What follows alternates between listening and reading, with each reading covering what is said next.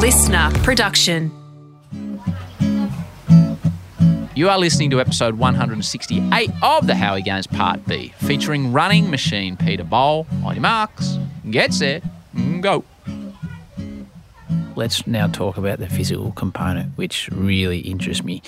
Um, so, when you're in hard training, out of competition, in hard training, wh- what's a typical week? What are the Ks? What are the reps? What are you doing with those uh, little skinny legs of yours that get you around the track like that, mate? and I say that with tremendous respect. um, so uh, our weeks credit to Justin. He's got a really good structure where our weeks stay the same. Uh, Monday's a speed session. Tuesday. okay, so what's a speed session? So a speed session, we wouldn't do anything longer than 200 meters. So it would be usually, and you know, if At you top speed? yeah, I'd like top speed. So if if you have Instagram or Twitter, Justin literally posts this every session we have. Like he believes that we not we we're not wait, hiding wait, anything. How do we how do we follow him? he's he's got an account called Fast Eight Track Club. So Fast eight Track Club. Track Club. Righto. So there's I don't think there's a single session that I haven't that I've done that Justin hasn't posted. Wow. And with the times. So like if you wanted to know what I do as an athlete, like you could literally find all of that. Very cool. It's which is pretty cool. Like um Justin just believes in like you know, Spreading the word. spreading it So, so a, to help everyone a- a fast session, what are you saying? You're not doing more than 200 meters. Like, uh, A typical session would be um so warm up warm up and stuff is stays normal. So like ten minute jog, easy jog, which is about two k. We do a lot of drills because speed is about doing a lot of drills, activations, uh, some plyos, and then we'll do like three by thirty meters. So we'll start slow and build up into it, and then we'll do maybe um, one by seventy meter or something. No, we don't go that. We don't go further than hundred meters really. Sometimes as good as a sprint, as like as fast as you can go. Is this what we're trying to do here? try try try to push it yeah try to push it as much as you can uh, but you don't want to injure yourself i think a good way to do it is always be around like 95 Okay. 90 95% you don't want to go 100% you really you don't want to put your body to that So, extreme so if that's a speed session, then obviously what you do is so much about endurance. How do you build an endurance base during training? Like, what what are you doing? What's the hard stuff? Where like, oh no, uh, I can just see there you've just gone. Oh. So what's what what's the oh? um, i think some of the hard sessions we do is like six by a k with 90 seconds rest Okay, now this this is the stuff I love. So six by a k. So you run a k, you have ninety seconds. You run another k. You do that six times. What what you what what speed are you doing your k at? um, about three minutes 250s Wow, yeah two fifty k's. Um, okay, three minutes yeah that- and and at what point through that that six k is the lactic really hitting you, and and how are you feeling at exhaustion point? No, so funny enough, those sessions, endurance sessions, you recover pretty well. It's the lactic lactic session. So like six by K is nothing compared to um three by three hundreds. Three by three hundred. And you we get like eight minute recovery. But you're running those three hundreds of like thirty five seconds. like so you're building lactic acid. So that's that's the stuff that but you got to do all the endurance stuff to build it up Yep. and get ready for that stuff. Uh, but six by K is like, because really you're just trying to do um, and the way Justin explains it is you're not trying. Don't even push too hard. Like just try to keep it at three minutes, whatever. Because you're just trying to build up the Ks. You're not trying to like move so, super fast. It's like there's specific work that you need to do, like the lactic work, the track. Because the 800 is like basically two 400s now. It's a sprint. Um, like the six by one K and all that stuff suits more. I think um, 1500 and more runners. Okay. And, and and when it's, I'll ask you about a race, but when you're at training and you're saying to your man Justin, I got no more to give, and he's saying, Pete, you got to give more. Where do you take yourself mentally to get to squeeze the extra bit of performance out? Um, Like what motivates you when it's real hard? one is just having Justin there, like because I do a lot of training in Perth, and to be honest, I don't know if he's listening, but to be honest, sometimes like your a session gets tough, and you're just like maybe you have a little bit extra recovery than it's supposed to, which changes the whole session if you if you increase the recovery. The times don't matter anymore because the session's supposed to be set on the recovery. So I try not to do that. Or but when he's there, he's like, okay, you you feel like he's there on the track with you. Or when he gets on the bike, sometimes when you're chasing the bike and stuff like that. Uh, but also Justin's Justin's clever. Um, like I think we did a session before I think before COVID and the Olympics got postponed, and Joseph and I were just in in super shape, and I think it was supposed to be two two times two hundreds or four hundred, and then two times two hundreds, and I think the two hundred is supposed to be like 23, 24 um, seconds, and you know Joe runs the first one. Joe's speedy, goes twenty two seconds. It's like shit, like we're We're on here. it's, it's gonna be lactic. We are on.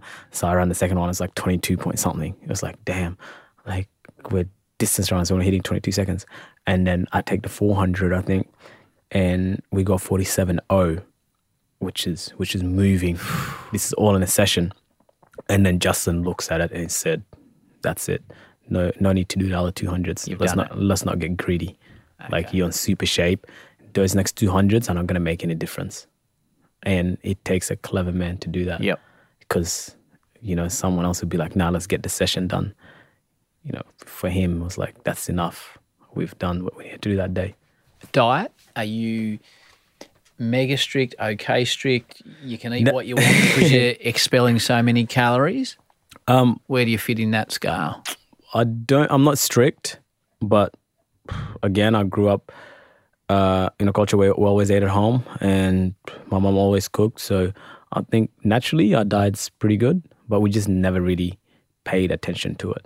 So like what my mom would cook at home and stuff like that, heaps of, heaps of like, I guess, veggies and all good these African dishes that I wouldn't even be able to name or know. They're always good for us, and we just ate them, and we believed they were okay. Uh, it was when I moved to Melbourne that I had to kind of pay a little bit more attention and realize how expensive food is outside of home, and like when you're more, I guess, in control of what you eat and stuff like that. But at home, kind of ate whatever my mom cooked, and then now, you know, I think it's important because as an athlete or as anyone, your body and your mind is an asset. So you gotta you gotta take care of that. Um, and if you don't take care of that properly, you can't come back the next day and train. And you know the purpose of training and like high performance is it's not how hard you train every single day. It's how consistent you can be over a long period of time. Because if you train at 100% today and tomorrow, but the next day you probably get an injury. It's like okay, train at 80%, train at that. But how do you get yourself back there? It's like you realize like after a session, after a gym session, for example, you need to get some protein, repair those muscles as fast as possible. You need to get sleep. You need to get rest. Um, in Perth, um, what I really pay attention to the most is probably hydration because sometimes I'm doing sessions and it's like 35 to 40 degrees, and and you got to be smart. Sometimes a session like six by k, um, at 90 seconds, I'd be doing five instead of six, and I'd be doing it more than 90 seconds. I'd be doing extra recovery. It's not what's on paper that you have to do. You have to pay attention, be so aware of the environment and, and your body, and you have to adjust accordingly. Let's go to the Olympics. Um, I, I want you to take me through meter by meter what's involved in a uh, 800 meter. We might use the Olympic final as an example, but the Olympic semi final. Um, I'm sure you've gone back and watched it. Yeah. Coming at him, Peter Bol, 1968, the last time we've had a finalist at the 800. Semi-final in 144.11. He did everything right and takes the record again. He takes the Oceania record and runs his way into the final of the 800. Like i i the voice of Bruce McAvaney is is athletics. Unreal. Um, like he is unreal, isn't he? yeah. Like he's been on this show. He he, he is unreal. Uh, you know, you know, I was watching because when you're in the stadium in in Tokyo, um, you, it's it's empty stadium. You don't really hear anything. And when I went back and watched it, I was like, man, I wish I was watching it at home. It was so fun, like Yeah. hearing Bruce. You know, he just made it.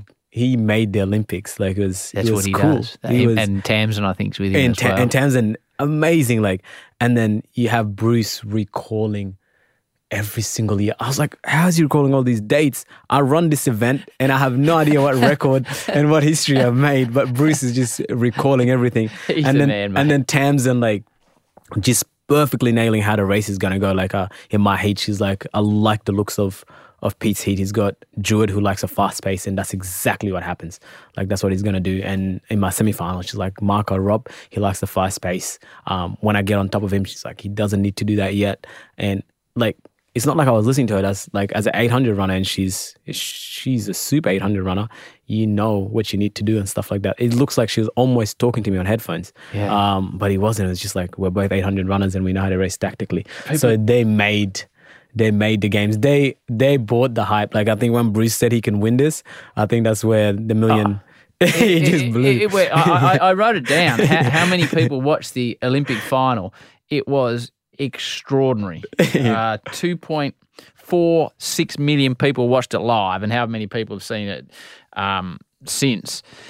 Broke the Australian record a couple of times, yeah, and you had to do the interview with Richo post the semi. You still had to have a mask on, and like you're sucking in the breaths, but you were just so.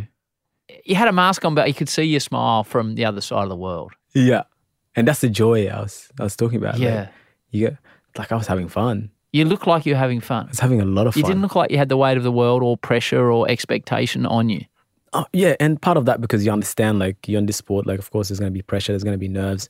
It's not like y- the key is not to like, like diminish and make sure like those things don't exist, or because they do exist. It's like, it's like to embrace them and find ways to go about them, and and it's like only pressure I the only pressure I really feel is the pressure, the soft pressure that you put on yourself. Like I think the weight of the world, the weight of the support, um, just use it as that as support. Like um, And the nerves, how do you deal with nerves? um, man, I'm just there, like breathe, breathing, technique, focusing on your breath, um, just doing everything you do at training. And my, and my, I guess my mantra for for the Olympics was um, as simple as it sounds like. Um, it's still two laps of the track. I've run, I've run 800 in Perth. I've run it in Sydney. I've run it everywhere. It's like it's so the thing was is like um, same distance, which is 800, um, just different track in a different city. Like you're still running the same distance. It's an amazing simplistic approach, but when you say it like that, it's 400 meters is 400, 800 is 800. I'm I'm not required to do anything that I haven't done in the last Yeah. 11 years. You're not. Uh, I've just got different appointments on on the line. I've got, in fact, there wasn't even crowds. Um, you know, the environment, of course, changes, Yep. but the distance remains the same. So, and that's the key. The distance does remain the same. So tell me about the day itself. Um, it- it's a it's a night final. The first Australian man. Um, what have I got here? Your fourth was the highest placed by an Australian male in an individual track event since Darren Clark, the fourth in the 400 in 1988, 33 years before you were born. Um, it was how many years since an Australian had been in the, the 800 meter final. So, like, what's your day before you start running? I was just focusing on like punching as much recovery as possible, getting as much food in as possible. I'm seeing the physio and getting treatments.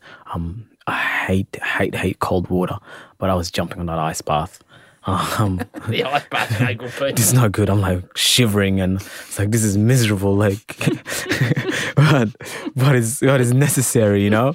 I need to be I need to be on my game. So I was I was focusing on that and um and I knew there was so much going on in social media. So I was trying not to get too consumed by it.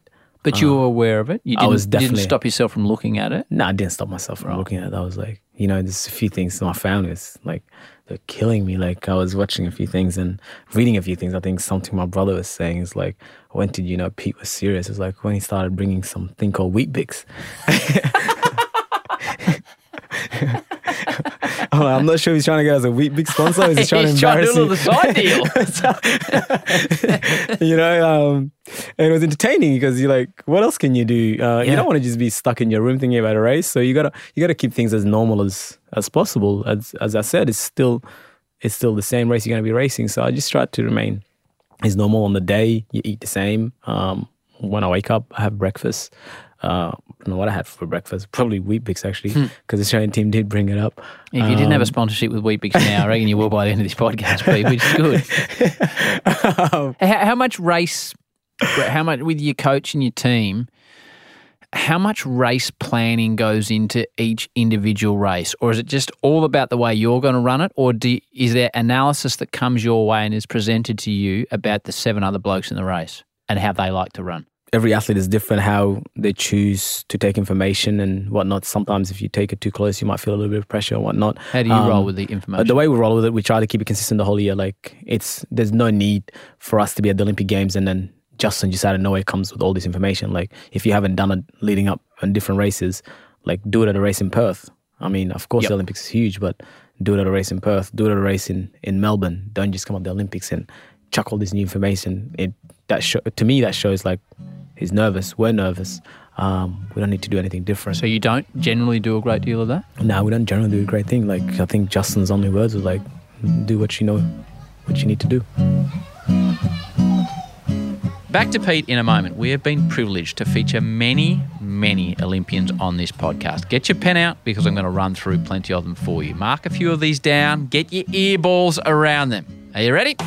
Here we go. David Morris, episode 24. Cathy Freeman, episode 25. Cadel Evans, episode 26. Good start, hey? John Bertrand, episode 35. Luke Longley, episode 39. Lydia Lassila, episode 41. Anna Meares, 49. Andrew Bogut, 52. Leisel Jones, the champ, on episode 60. Ian Thorpe, 64.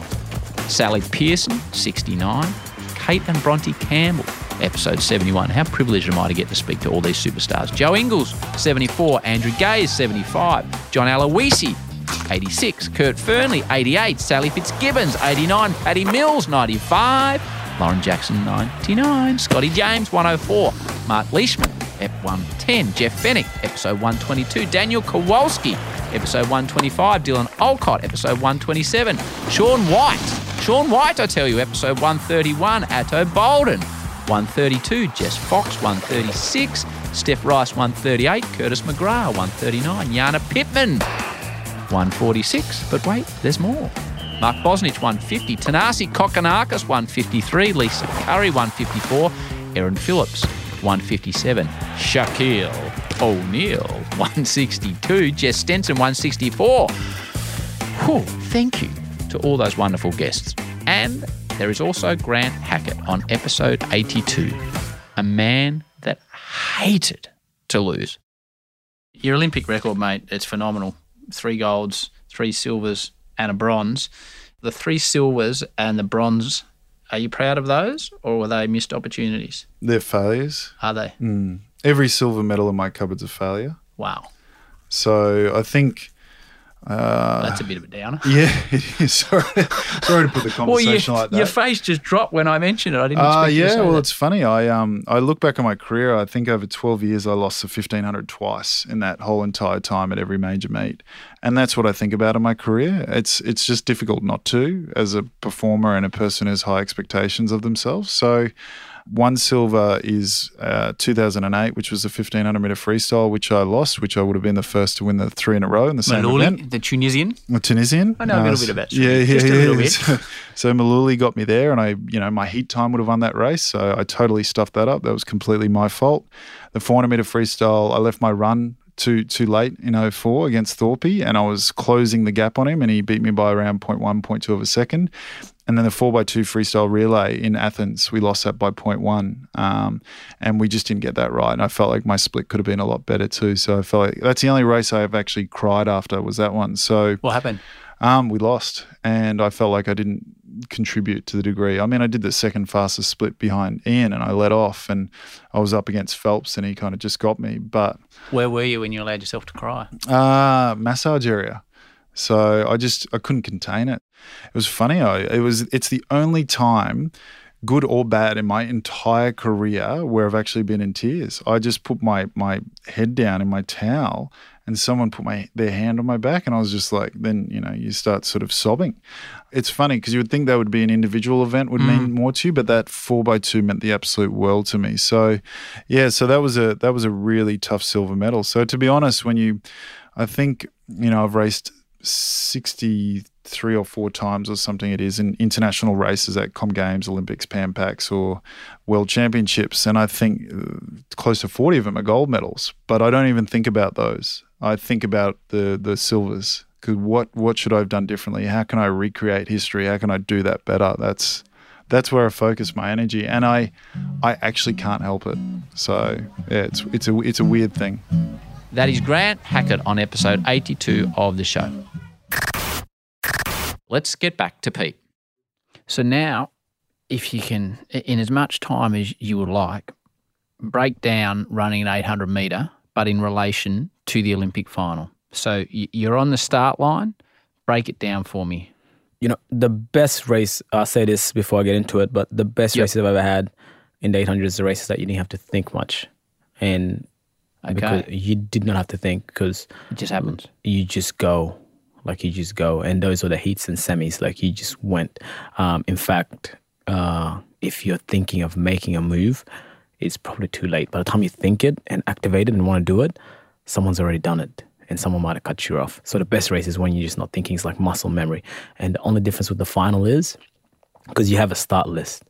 And you had the start list, like I said, Tamsyn before, like the heats, we had Jewett, like he's a front runner. Switch off. I know that's the only way he's going to race. So it's going to be a fast race. I'm going to position myself well. Um, Semi final, the same. We had Marco. I know that's the best way he races, so he's going to do that. And the problem was comes to the final where there was no front runner, and now you have to think. It's like who's going to take the who's going to take the lead. We don't okay. want to take the lead, but we don't want to stuck back. You're you're an Olympic final, the best eight in the world. You know, trying to give people a head start. This is the 800 meter final. Who is going to make the first move? Tual of France coming through on the inside, cutting across. Bol, the Australian, so many people will be watching him back home. Nigel Amos on his shoulder. The 800 is won basically from the top three people. That's where the winner usually comes from. It's, it's like rarely someone comes from way back because then they have to do so much running and go around people.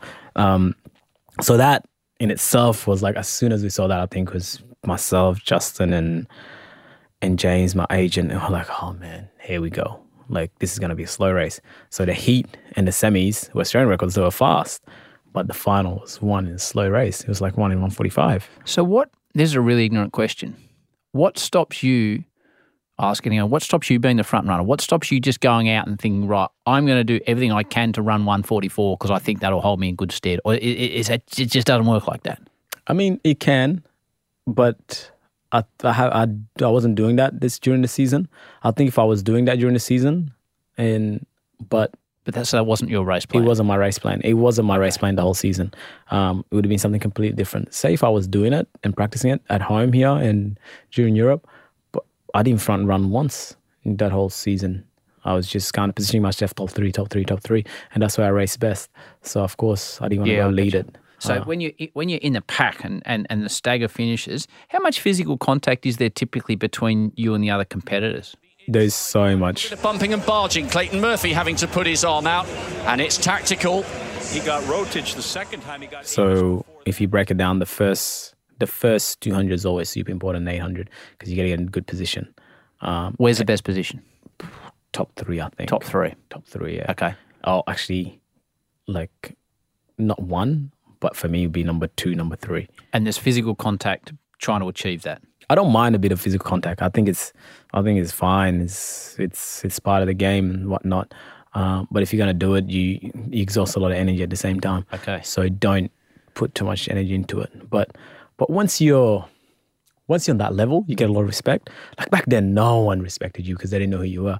Like you come in, someone pushes you. But now, like I come in 200, people just move aside and let you slide right in because they know you're a strong finisher. They know if they can sit behind you, they'll be all right. Okay. But if you're not, there's no respect. They're like, you're going to slow them down, so they try to push you out the way. So that's so the first 200, you're trying to achieve that position. What happens between 200 and 400? 200 and 400, you just try to stay relaxed. You just try to stay relaxed. They are almost running five abreast. The fireworks are about to fly. And you're trying to get boxed in.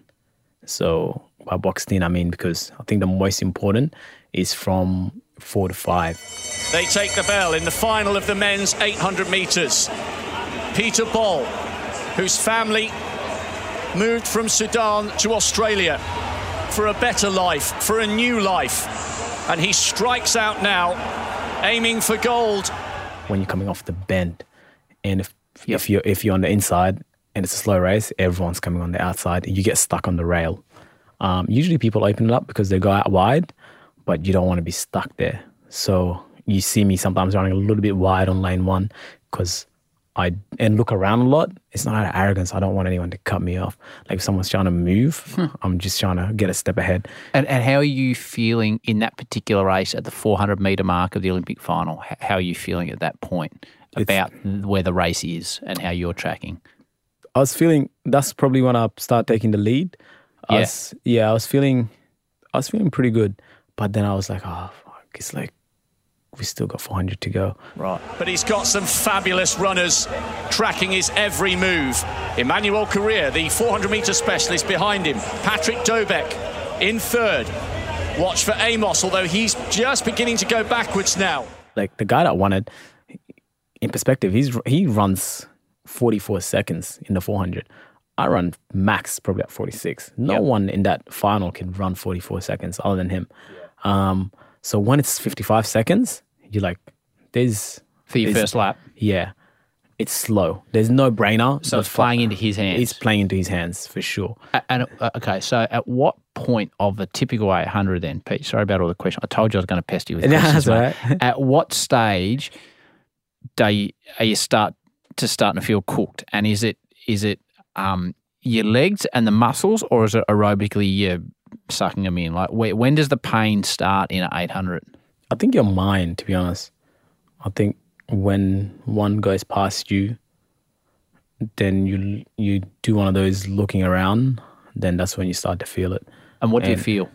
and you just like it's a whole body language. You're like you're not running as confident anymore, and then things start to hurt. Your legs start to hurt, uh, because like I've like I ran 144 twice in two days, and like you're smiling. It's like it's not hurting or anything like that, but but sometimes you know those slow races do hurt because your mind is not in it, and then you start feeling pain. But also that was a fast, fast second lap. Yep. So that's another thing. I think. Oh, if- the, the last 200 meters, it's it's incredible. The people need to go back and watch what- it. That was incredibly fast. Oh. It was probably the fastest race I've ever done. Second lap, like it was still one of my best races. It was probably better than the first two in a tactical race because you still run 145 after like 55 seconds. Yeah. which is insane. I've never done that before. Bol holding for the moment. The pressure's about to come on. Who strikes first? And then, so at the 700 meter mark, you, you, you're at the top of the straight. Is it just like, how do you stay relaxed, or is it just balls to the wall and everything you've got at that point? Just, just try to keep your technique because you're eventually gonna be slowing down. Just don't put your head back, which is what I tend to do. When you put your head back, you're going. You're not going any more forward. That's like the direction you're going is back. So just try to look at the line and just just run. Even if people pass you, just keep. It's so hard. It's easy to say though, but just just keep your own race. Just keep running. Can Bol hang on? Korir's at him now. Peter's got to hold his ground here. Amos is coming with a run. 150 to go. Korir's taken the lead. Bol not done with yet. And how is it when someone goes past you? It doesn't feel great. No, no, no. That's a doesn't bloody feel- stupid question, to be Yeah. fair, Pete. It does- a lot of training gone into this, and I'm asking you what, what it's like. But... It does not feel great. right. Yeah. Coming. They're starting to sweep home at the back now. Korir in front. Rotich very, very late. Kenya go one and two. Poland three. Australia four. He gave himself every shot. Uh, so you hit the line, and you, you're you're a you're a kid that in 2011 didn't know that you had to come in from the stagger, and you are the fourth best in the world. And you said that medals and times doesn't mean much to you. Do you have a full appreciation of what you've done? I think that yeah, they don't mean much to you. I think if you win them, at that moment, it was like I wanted, I wanted to be in the podium, not so much for the medal because I believed I was honestly top three in the world. So I just wanted to prove that. Like the medal, of course, you get it if you're in the podium, but it's Yep. irrelevant. I just wanted to be to be in that podium. I wanted to be top three. Um, if if not first, second, if not second, third, you know, not fourth. Like fourth, fourth is a painful place to be because because you're just outside the podium. But but how lucky are we to be to have so much support in Australia that like it's one of the most memorable fourth. You get so much support from coming fourth. I'm like, well, I don't remember. I just remember how much support I got coming fourth. I'm like, wow, like coming fourth. And then the the challenge was like you're disappointed, but you still got so many people that supported you, embraced you. So you got to kind of you got to kind of get up, um, embrace the support, and and like deal with disappointment on your own and with your coach. And and I had that time to do that. But yeah, it was like still disappointing result. You went on to the World Champs and the Commonwealth Games where you won that spectacular silver medal that you said you, you nearly lost along the way. Peter's got to find something in the stretch. Find it he might. Kinyamal leads. Bol's rallying. He's a metre and a half behind. He's a metre behind. He's closing, closing, closing. Kinyamal in front. Bol won't quite do it. And Kim and Due to the fact that that Olympics was one year later, it's three years from there to the next Olympics, Paris. How do you keep rolling? How do you keep, or do you just love running that much that it's just get out there and get it done? I think I love so much that comes with it. The journey itself and the countries that I got to visit and the friends that you made. That's how you kind of keep going, really.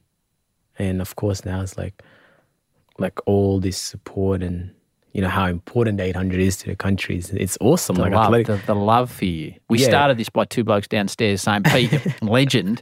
yeah. Like, that's everywhere. that's like you know and that's and that's powerful like like how much how much impact can you make in the lead to paris like So much. like the question is can you get the gold in paris i think that's uh that's a big question to try to answer and the only way you answer that is by being in paris and and i think there'll be so much support towards those those games And there'll be someone in 2032 in Brisbane that's running, and they'll say, Why'd you get into running?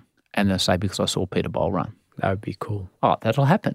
It is cool though, isn't it? Yeah. Give me goosebumps thinking about it. yeah that's that's really cool So, for all those kids out there that are listening, Pete, we always finish this podcast the same way.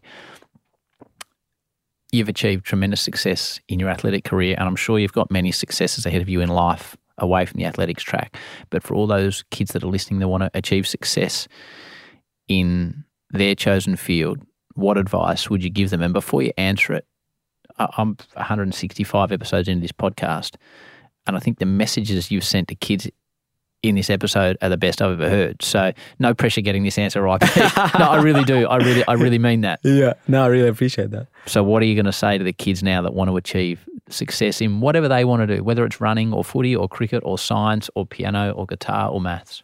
Uh, it's it's probably the same advice that I took myself growing up because when you're a kid, you got a lot of friends from from school and especially when you're coming out of school and stuff like that. And our down advice is it's it's okay for your friends to go out and do their things. You don't have to feel pressured because you want to be with them and you want to stay friends to do what they want to do.